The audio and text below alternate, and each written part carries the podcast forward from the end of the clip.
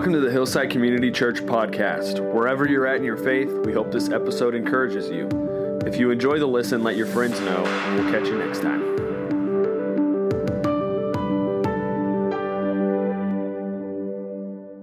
Good morning. My name is Steve Amato. In case you don't know me, I'm one of the elders here at the church. Um, Pete's away, and he asked me if I would share the word this morning. Do you remember the day that you came to faith in the Lord Jesus Christ? Do you remember the, the events that led up to that very thing? I do. I remember it was in November of 1977. I'm old. But it was in November that, I don't know what it was, but that day, I was in our family restaurant. We owned a restaurant down in Florida. And I had this desire to know this Jesus I've heard about, but I never ever ventured there. I never knew really him. I wasn't saved. I didn't know anything, but I had this desire that I would come to know him. And uh, that was 41 years ago. I remember the day, days after that, I went into a small Pentecostal church and I bowed my knee to the Lord Jesus Christ. And I've been walking with him ever since. Though I've wandered away from him, and I sinned on occasion, but I always came back. You know why? It's because He took hold of my life. Sometimes I wander, but He brings me back every time. And it's my assurance that I know Him. I come back, even though I've had those things in our lives. I would be like Peter when Jesus said to him, Are you going to leave me too? And I would say, just as Peter said, where would we go? Where would I go? You have the words of eternal life. And that was the beginning of my journey. My spiritual journey began there. But one thing I'm going to make a point here that I really need us to hear because it is very, very important for us to know this that God, who is the God of salvation, but He is also the one who originates our natural life and our spiritual life. Both. Listen to this, look at the scripture here. Then the Lord God formed man out of the dust of the ground and breathed into his nostrils the breath of life, and he became a living soul or a living being. You see, he formed him out of the dust of the ground, but he still wasn't alive until God breathed into him that breath of life, and he became that living soul.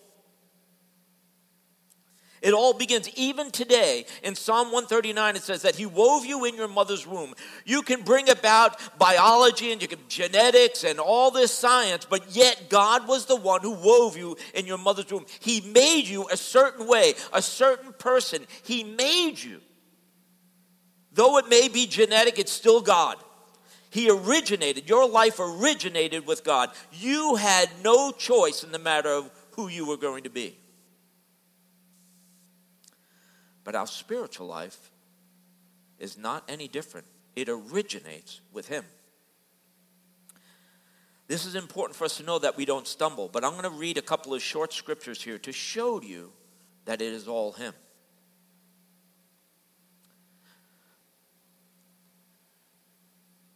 Maybe.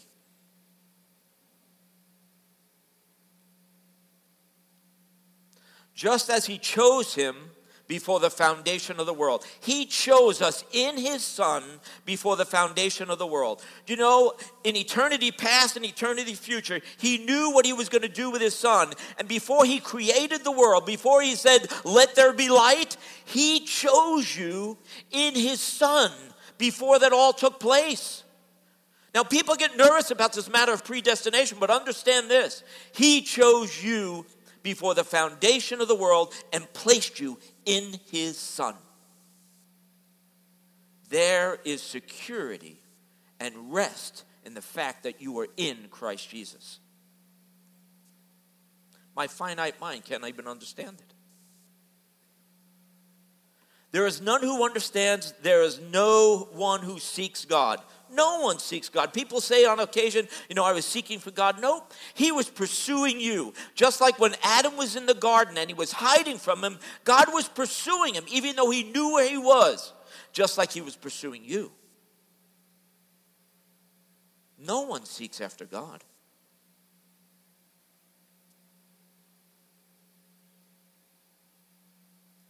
No one can come to me um, unless the Father who sent me draws him, and I will raise him up on the last day. No one. No one comes to me, Jesus says, unless the Father draws him. Just like it was in that restaurant. He was drawing me, and I didn't even know it. But I had a desire to know who this Jesus was. I wanted to know all about him. And God the Father, because he chose me in his Son way back, now he's coming in to fulfill the very thing. He was calling me, he was wooing me to his Son.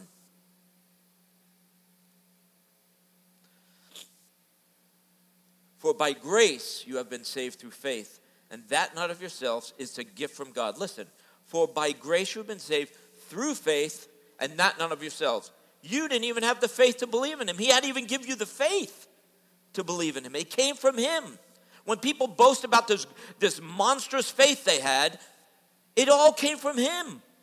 You didn't have the faith. You couldn't muster up the faith. He gave it to you so that you can take hold of what he was speaking to you about. It is all God. Salvation is God and God alone.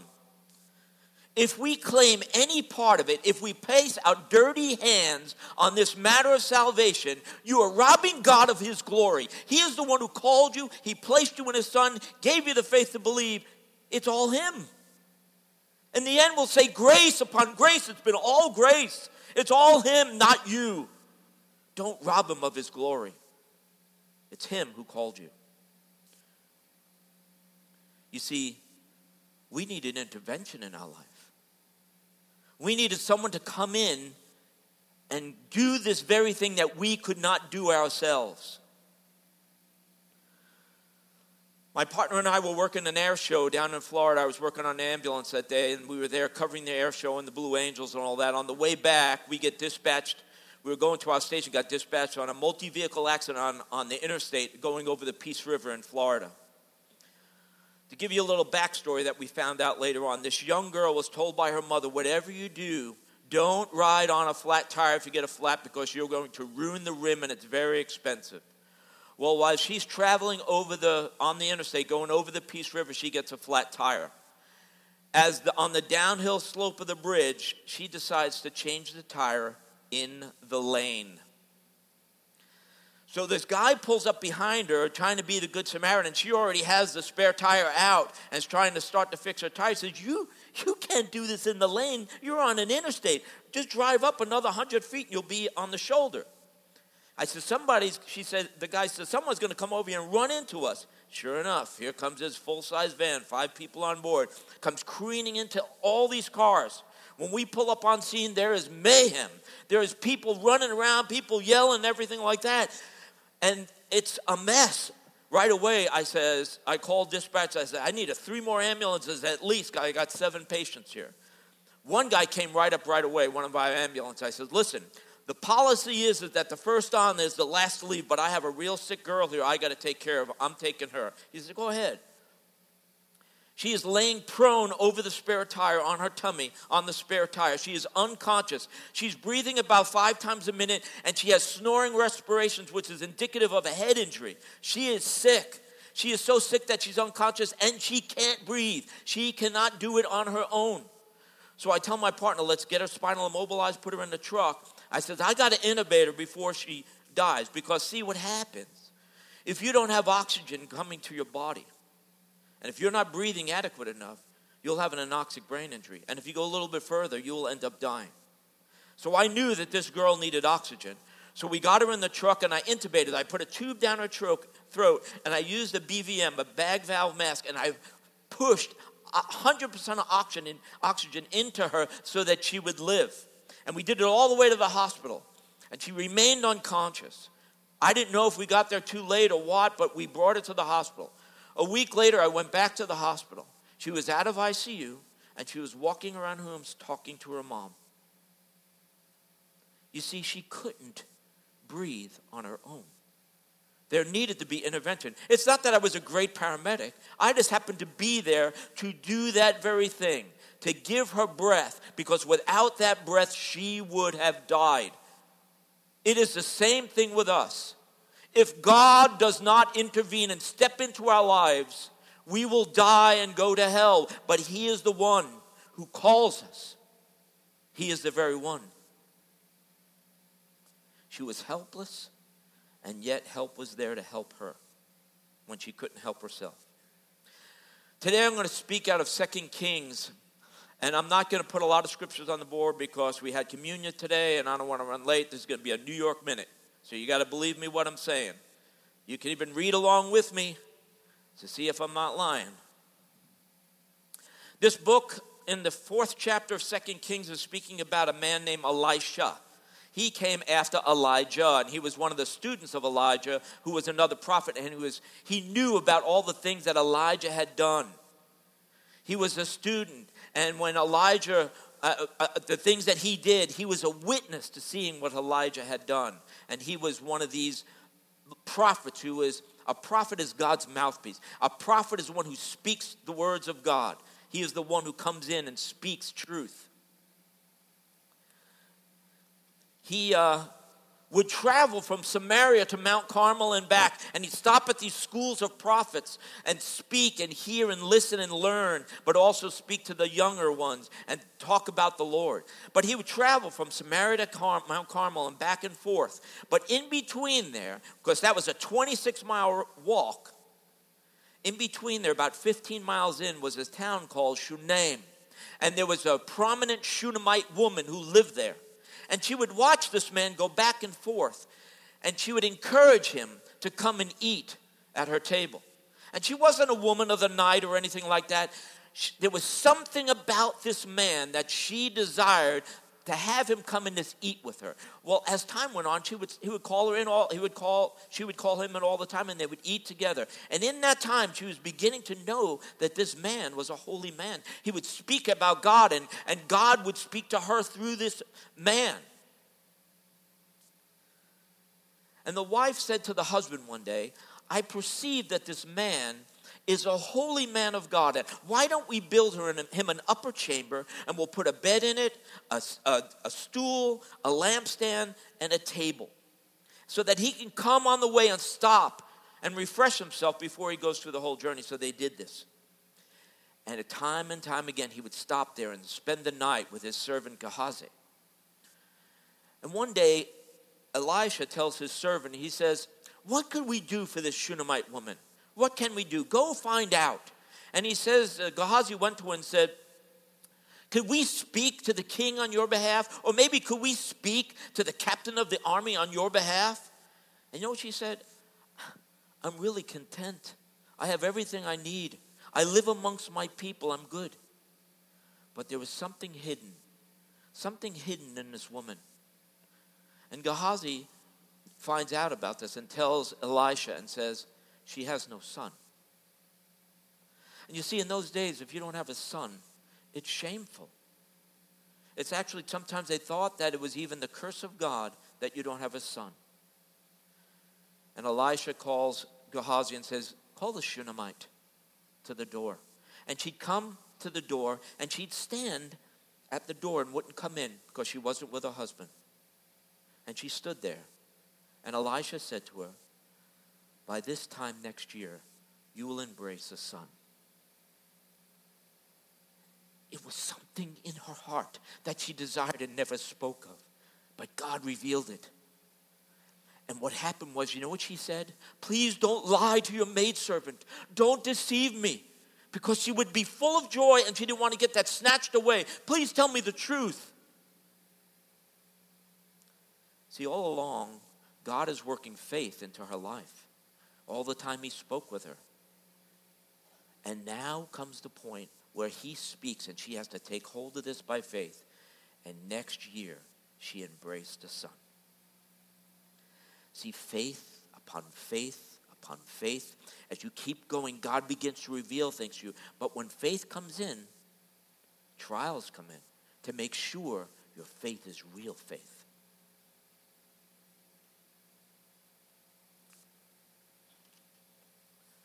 So the son be, grows up. He's around six or seven years old, and he goes to visit his dad out in the field. And when he goes out there, he said, My head, my head. And the father says to the servant, Take him to his mother. So he brings the child to the mother. She sits him on his knee. And at noon, the son passes away and dies. She does something strange that I may have not have done or my wife may have not done. But she goes because she knew that this man was a holy man. She didn't run to her husband or cry for help. She took her son and brought him upstairs to the upper chamber and laid him in Elisha's bed, and he is in Mount Carmel at the time. She is saying in her head, maybe, maybe there's something about this man that maybe even the being in his bed maybe revive him because she even heard of Elijah raising a son of a widow and he laid on the boy three times and he came back to life. Maybe by just putting him in the bed, something will happen. And nothing happened. And she went to her husband. Doesn't say anything to her husband. He says to the husband, I need a donkey and a servant. I need to go see the man of God.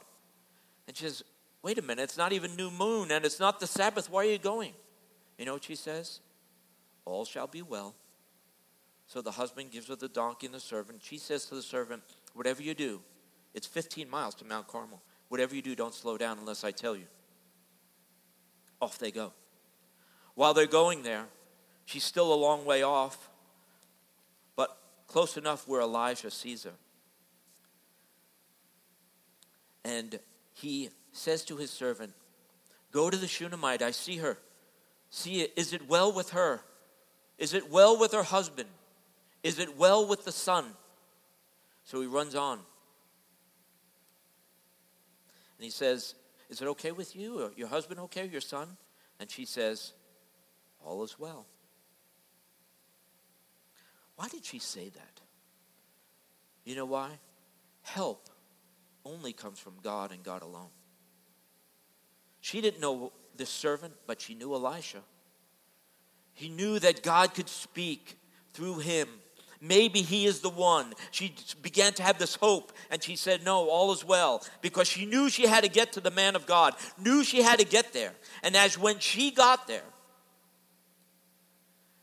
she falls down and takes hold of Elisha's feet.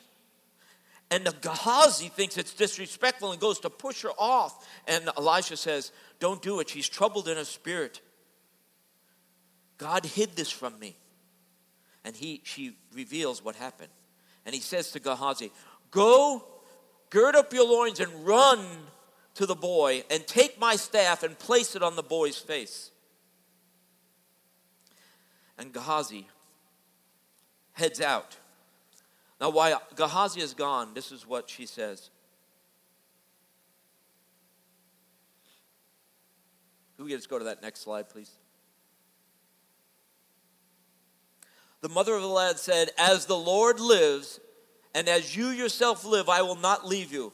And she arose and he arose and followed her. You see, she knew that God was alive because of everything that he was talking to her about all the time, knows that God is alive. He is a living being, as it were. And I know that you are alive. I will not let you go. In other words, she knew by being with this man, her hope was in God, that something could happen to, could change in this matter of her son because she loved him.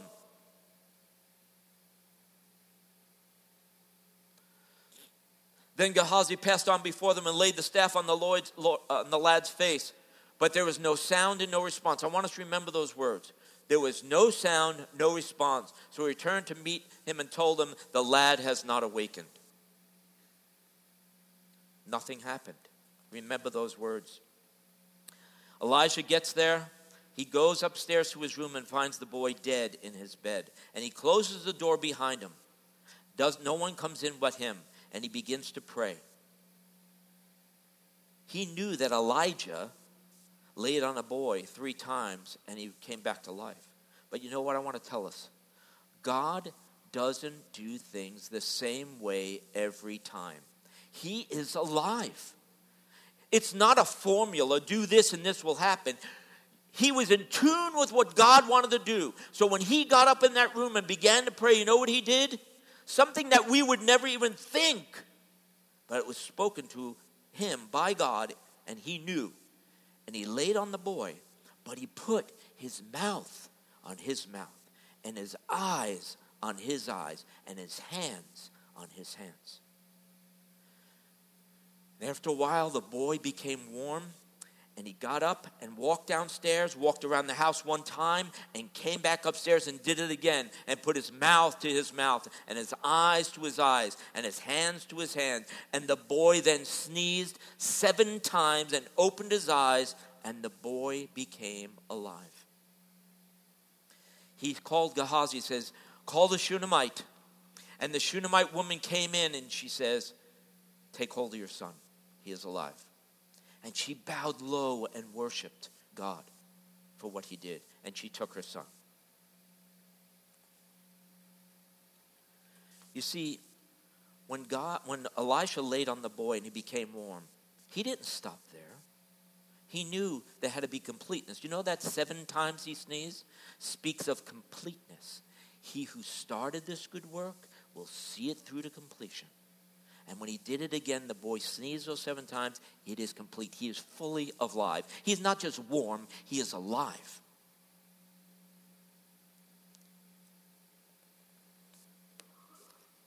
What does this have to do with the gospel? See, Elijah, when he comes, I mean, when uh, Gehazi gets there and he lays the staff on the boy's face, it's like us sharing the gospel. We lay the staff. You know what Gehazi means? His name means Valley of Vision. Valley of Vision. You see, when we present the gospel to somebody, we're opening up their eyes to the truth. We let them see the truth of what is. We're laying the staff on these people's face who we share the gospel with. And we lay this shaft on there. See, the thing is, is that we don't know what happens when we share the gospel. We don't know. It's like the farmer when he plants the seed, he does not know what's going under the soil. He has no idea until something comes up. All this happens because of God is God of salvation. Gehazi come I mean Elisha now comes in and what does he do? He breathes life into the boy. He breathes life into him. Though the gospel was shared, now, with this young boy, he breathes into him. Then the kid's eyes opens, and then he has strength. Hands mean strength, and the boy becomes alive. Same with us. We preach the gospel, we lay the staff on that one's face. And when you lay the staff on it, you're placing the seed, as it were. And in due time, God comes in behind you, and he breathes into that one life, and he opens their eyes that they may see, and then he strengthens them so that they may believe. That's salvation. I have a cousin named Tom, very well read man, super smart. He was about 10 years older than I. He was an administrator of a hospital, but he was antagonistic towards the gospel. And me and my brother Len would share the gospel with him, and he would come up with these cockamamie things. It was like, oh my gosh. And he would go on and on and talk about what he knows and how could this be, and he was just blinded. And if somebody would have said to me, do you know anybody who might not come to the Lord? Yep, I know somebody, Tom, his name is, and he's probably going to hell because there's no way that this guy's going to get saved. He's a nut. And no matter what we did, he never knew the truth. He never could see the truth. But my sister in law, Carol, and my wife started visiting him at his house, and they would swim in the pool and they would chit chat, but they were also sharing the gospel with him. And he was antagonistic towards them. He wasn't mean, but he was make fun of them. And he, this is for the weak. You need a crutch. You know all those things that you hear. But they continued to do this. They were laying the staff on Tom's face. All this time, he didn't know about it, but he was. They were planting that seed. Listen, they were that valley of vision. I want to, I'm going to read something here that I don't put on the screen because it's long, but listen what it says in Isaiah 55, 10 and 11. For as the rain and the snow come down from heaven and do not return there without watering the earth and making it to bear and sprout and furnishing seed to the sower and bread to the eater. Now listen. So will my word be which goes forth from my mouth. It will not return to me empty without accomplishing what I desire and without succeeding in the matter in which it was sent. See, God is behind it. All you got to do is open your mouth and share the gospel. Then God comes in. Then it happened one day for my cousin Tom. God breathed into him and he began to have life. And his eyes were open that were never open before. And God opened his eyes and God strengthened him to take hold of that truth by faith. And I was shocked that he became a believer. Shocked. Because the gospel was shared. And God went, and breathed into him. Amazing. That is an amazing story. It's a miracle, especially my cousin Tom. Last year, Tom passed away, but he's in heaven because somebody laid the staff on his face and God breathed into him the breath of life. Wonderful story. Listen, this is important for us to know. Why didn't God use angels to share the gospel? Some glowing beam being comes to your door, knocks on your door, and talks about Jesus. Nope. He chose me and you. Who better to share the gospel than his children? You are heirs to the throne of God. You belong to Him. You are sons and daughters. Who knows better about God than His children? His angels are not heirs to the throne.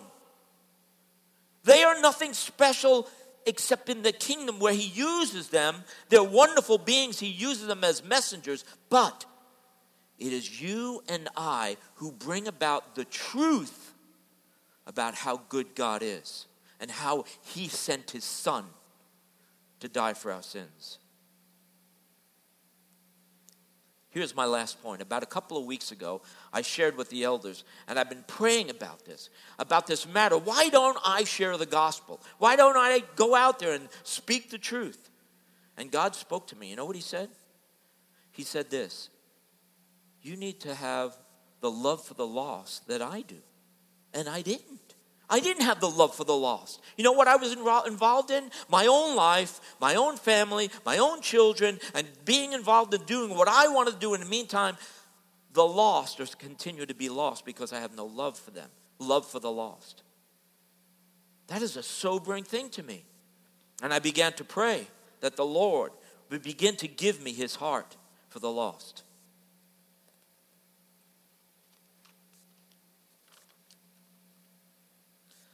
Listen to the words, or look at the words that Paul says here. Brethren, my heart's desire, my prayer to God is for their salvation. His heart's desire, because he had God's heart, his desire. He grieved for his kinsmen who were Jews and didn't come to know the truth, but he was burdened and grieved for them. And he, when he re- preached the gospel, things changed because his heart was right. If we don't have God's heart, when it comes to the gospel, we'll be sharing the gospel as checking a box. Did it? But if you pray and you have God's heart, you know what happens? There's something genuine. They see the love of God in you, that you're not just checking a box. I have this guy at work going through a terrible time in his life. He had a major argument with his son. His wife got so mad at him that she took off her ring. It was like a mess. It was going terribly wrong. And he says, Can I talk to you? And, and he is one of the, the ops person who works under me. And I says, Yeah. So he knew me.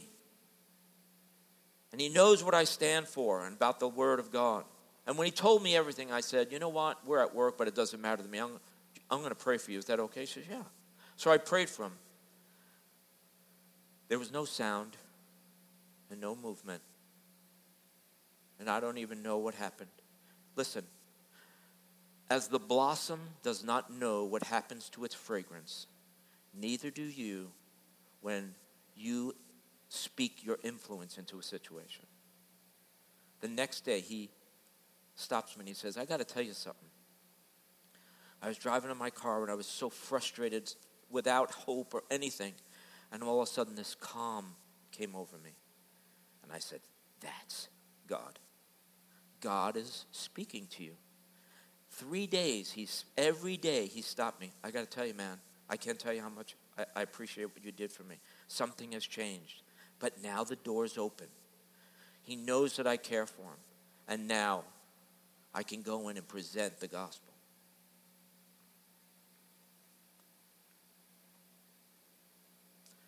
For I am not ashamed of the gospel, for it is the power of God for salvation to everyone who believes, to the Jew first and also to the Greek. I'm not ashamed of the gospel. What's the worst thing that could happen when you present a gospel? Somebody calls you a fool. Somebody calls that you're weak. You think you can do that? We can do that? Because I get fear and trepidation when I'm going to say it. I'm sweating. My hands are sweaty. I don't know what to. But God just says, like Paul wants us, I'm not ashamed of the gospel. But listen, for it is the power of God unto salvation. Do you know that the words inside the gospel, the death of the Lord Jesus Christ, his crucifixion and his resurrection, in that, in that is the power of God to change somebody's life. When you do that, he comes in behind you and breathes into them life. And then their eyes will see and their hands are strengthened to take hold of it by faith. We just got to open our mouths.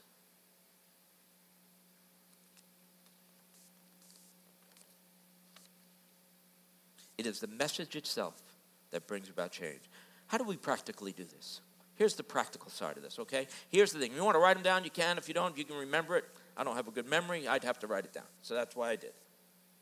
Every one of these things has to do with prayer. Pray for God's heart for the lost. Ask God to give you his heart. Then pray for individuals that you are in contact with your coworkers, your children, relatives, kids at school. Pray that God will begin to make inroads. He'll begin to prepare their hearts to receive the very thing they need. And then when you preach the gospel, they take hold of it. Then pray for opportunities, not just for the people like those people, but pray for opportunities for the person sitting next to you on the plane or in a restaurant. And the last thing, pray that God opens your mouth, that you would speak. Listen to these words in Romans in the 10th chapter. For whoever will call upon the name of the Lord will be saved. How then will they call on him whom they have not believed? And how will they believe in him whom they have not heard? And how will they hear without a preacher? A herald, not preacher, Pete the preacher. We are all preachers, we are all heralds. How are they going to preach unless they are sent? But listen to these words. Just as it is written, how beautiful are the feet of those who bring the good news. God looks down from heaven when we begin to open our mouths and we're walking forward, and He sees you preach the gospel, and He says, Those feet are beautiful to me because you're stepping out in faith and you're moving in that direction. How beautiful are your feet! Do we have beautiful feet? The last thing I'm going to close with is this.